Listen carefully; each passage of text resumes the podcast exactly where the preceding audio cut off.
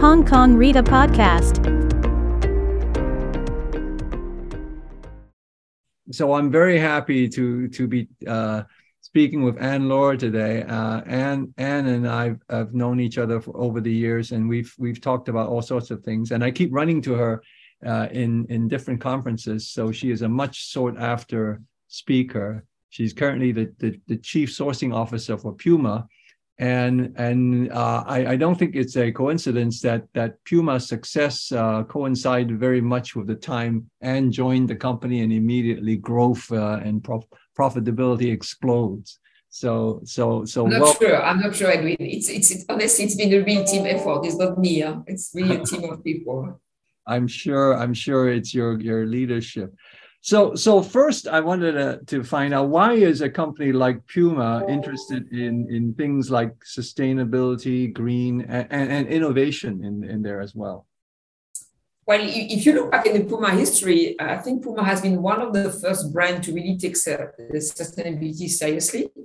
Hmm. And, and the one thing we started many, many years ago, and this year we're going to celebrate our 20th anniversary, we started 20 years ago to onboard our stakeholders in stakeholders discussion to help us shaping and mapping our sustainability uh, initiatives because we believe that a you cannot do it alone. B uh, we don't know everything and we need to learn consistently and, and continuously.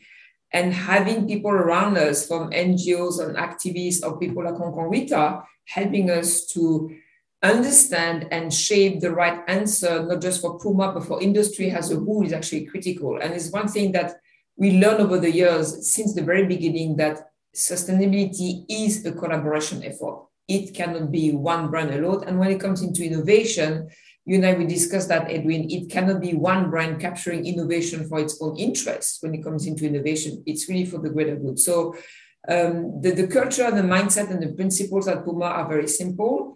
It's the team before the person, and that matters a lot to us. And it's also this continuous learning that we put at the center of all what we do, because I've been in this industry for many, many years. And prior to Puma, I was with uh, with uh, Li & Fung, for instance, and I was with other French companies or German companies. But this is an industry that has changed and continue to change so dramatically that unless you remain open, curious, and engage with people like you and, and you know, with other uh, friends and competitors from different brands or from, with the suppliers, as a matter of fact, because they are critical in the journey. Unless you stay connected and open and curious and really work with this vision of collaboration, if you don't do that, you cannot make it happen. And it's not for us only, honestly, it's not for me as a person, it's really for the greater good of the industry and the people. Hmm. Is there a business strategy or business plan behind some something like that? Well, I mean, if you look at today, even if you don't have a business plan, the regulator make it your business plan. Okay, so the way the way the regulations are shaping um, the way we do product and the way we sell product, particularly in Europe, is basically a business case. So whether you like it or not, you have to endorse and you have to embrace sustainability. But it really starts, and I always use that as, as, as, a, as a, the key first step is how do you engage and collaborate with your suppliers? Hmm. They are the key, um, the key part of this journey. I mean, and to be fair, they are the one investing. They are the one who are at the forefront of making the way we do product better. So for us at Puma, working with our suppliers has always been the center of all what we do. And and uh, you know it's, it's a public data but but 80% of our sourcing value is actually coming from 22 suppliers in the world hmm. so and in the apparel business for instance we have 12 key suppliers 10 in footwear and few in, in, in accessories but the fact that we have built over the years this close collaboration this transparency and also sharing the same values as what is right from a planet standpoint and product standpoint has made the business actually uh, viable and probably successful for us because we, we, we were looking at the same thing and agreeing on the same thing when it comes into manufacturing process investments and how do we basically take the industry forward. So this is a business case yes because it's really going through collaboration and transparency and engagement right no no puma has had uh, a, a, a really good run it's been very successful do you do you see a relationship with with what you're doing in in innovation and in sustainability and and the business growth? I see the correlation in the way we partner. I mean, uh, as I said just before, it's all about a team success, and I include the suppliers in the team. It's not just the Puma people; these are suppliers, and of course, our you know our partners from distribution standpoint. It's really a collective effort to make it right. I think as well, you know, because Puma has been so engaged into sustainability before anybody else. As a matter of fact, the EP&L was created by Puma many, many years ago, before it became, and then it became Kering because we became Kering. But as a matter of fact, the EP&L was actually started by Puma many, many years ago. Um, there was a vision that we had to do it right. And, and again, you cannot do it right alone. You can only do it right together. Mm. And that also has helped us to shape a closer collaboration, but also shared values and visions and business goals. And, and our vendors have invested in a certain way because with this transparency, this honesty, and sharing the same values and vision made it feasible and possible for them. Yeah, oh, oh, one of the topic I've, I'm going through trading before going to Puma. We, if we look at, at, at taking the price, for instance, okay, costing what is costing? For me, costing is making the thing right for you and for your partner. Mm. If the partner makes a nice profit, good for them, because with that profit, they can reinvest into making manufacturing better, into getting better machinery, better training for their people. So you need to share the profit as well. And you can only share the profit if we share the same values and the same objective. And, and the vendors we have had, I've been with Puma for now 10 years when I joined Puma, the business was below 3 billion euro. Uh, this year, we're going to be over 8 billion euro, and we're aiming at the 10 billion euro.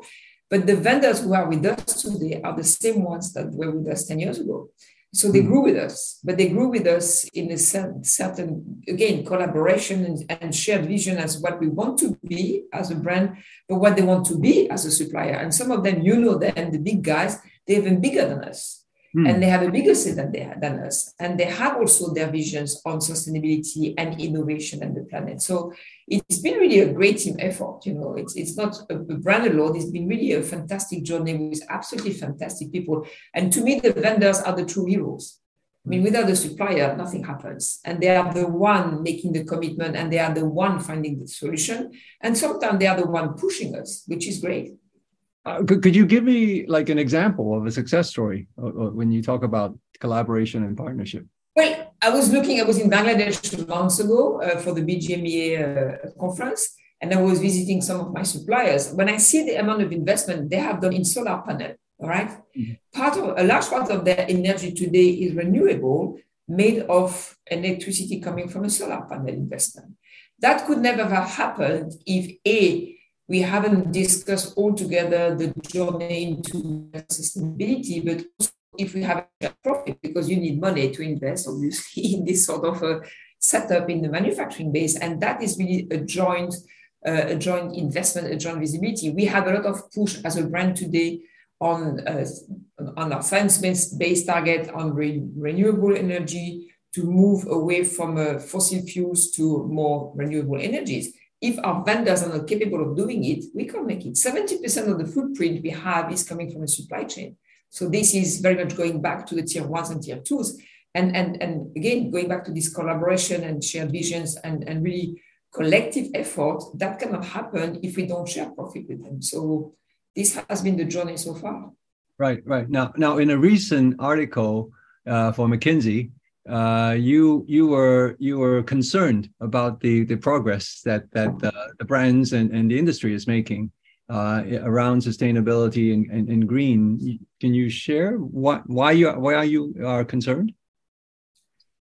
I'm not concerned. I mean, maybe I didn't phrase it well. I mean, I think again that that we need to make it together. Mm. What I'm concerned is when I see certain certain uh, players in the business going alone I think when you go for innovation, and and you know we've been working on innovation, will be with the with the biodegradability on the. Really, we're trying, you know, uh, we experimenting biodegradability for footwear, but we're looking also at the refiber for our jersey in team sport.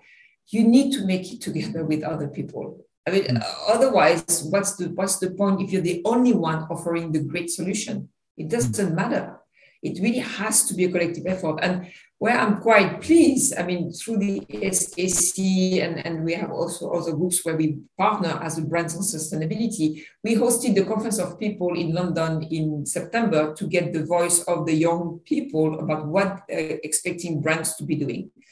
And, and very kindly, uh, you know, Colin Browne from Under Armour accepted to join us because we don't want that to be a Puma event. We want that to be an industry event. It, it is, we, we're sharing the same objective in a way, and we collectively have the same obligation to make it better.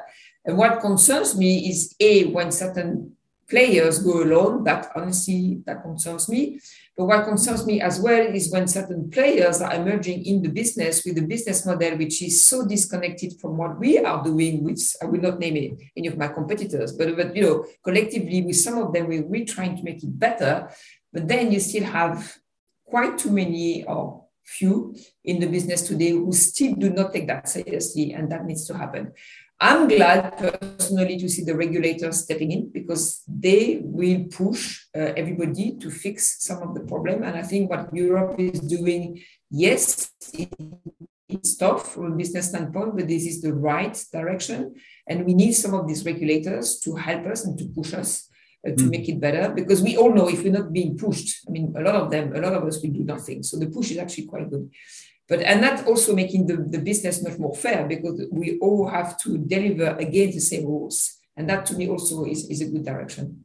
Yeah. You, you you talk about collaboration in the business but i i, I think there is also a um a, a, a winner and losers in the business as well. I mean you know you talk puma grew in, in your time double more than double its, size that the the business, the, the whole industry didn't grow, consumption didn't go double. So you're you're taking market share away from other brands that are not doing the right things, I, I would imagine.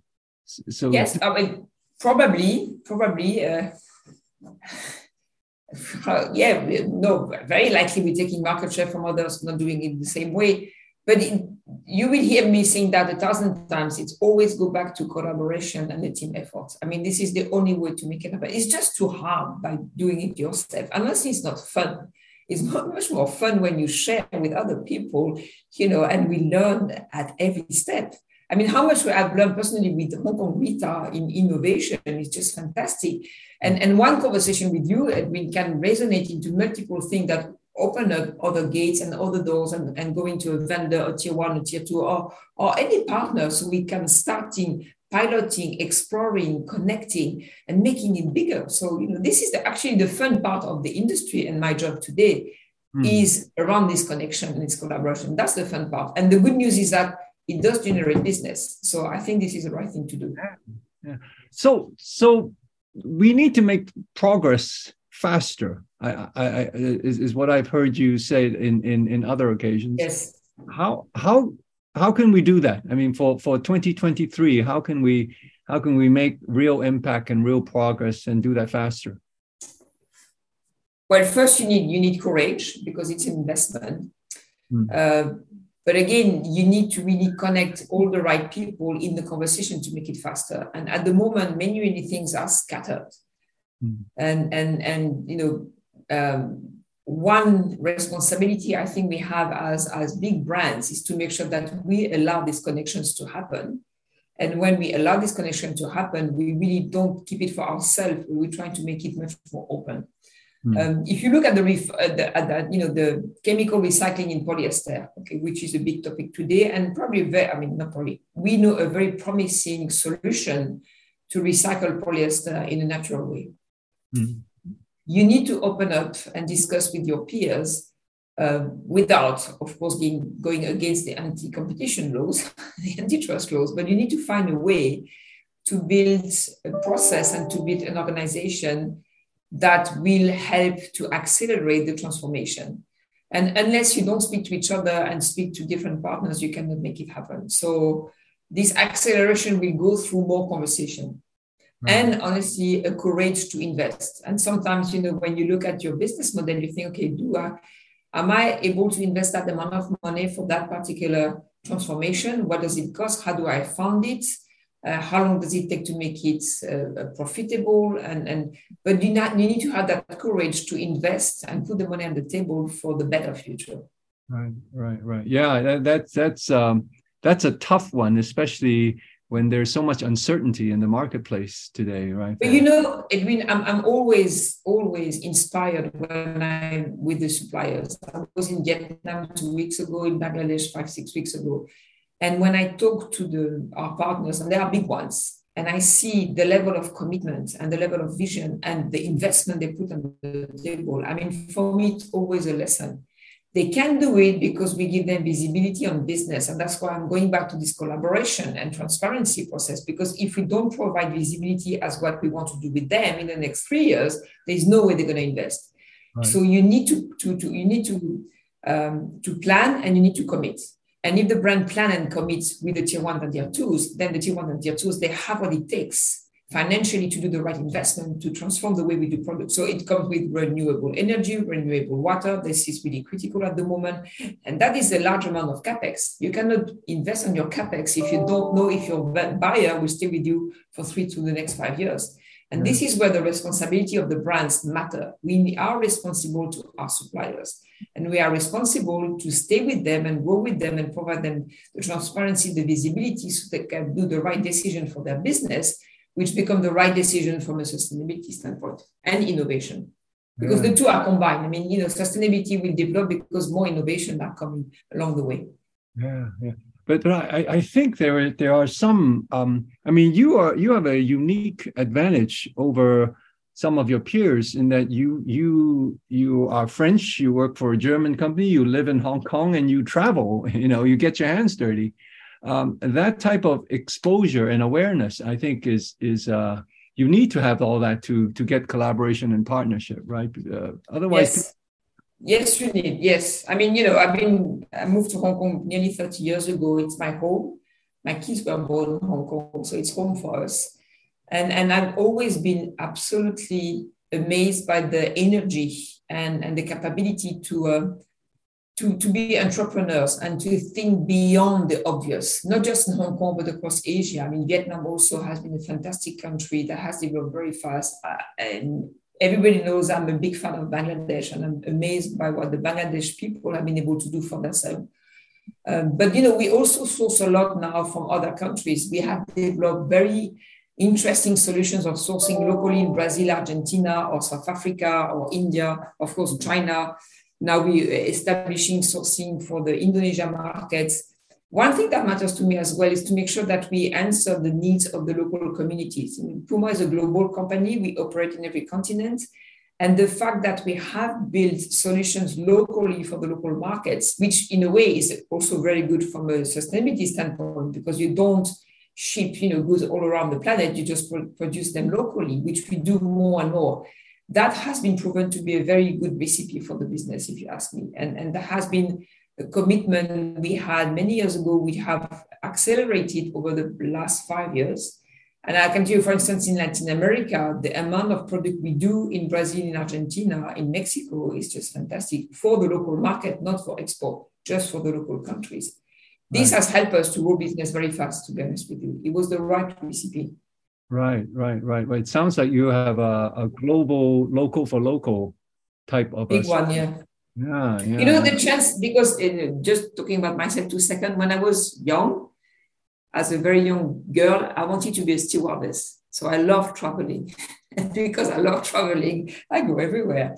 And because I love cultures and I love people locally, it, it really uh, has helped us to push and, and found the local solutions for the local market. So yeah, thanks yeah. to Cathay Pacific and to Air France, I do a lot of these travels and I can connect. I, I don't know if I want you as an air stewardess, though, Anne. I think, first of all, you would have a point of view. I'm sure, yes. I will, yes, I will have, yes. you have to have a point of view, Edwin. and thanks for talking to us. It, it's it's been it's been really good. I think I think all of this will be a lot a lot of especially people who are, who are tuning in will, will get a lot from from from your experience and your wisdom. Thanks again. Find out more about us at www.hkrita.com.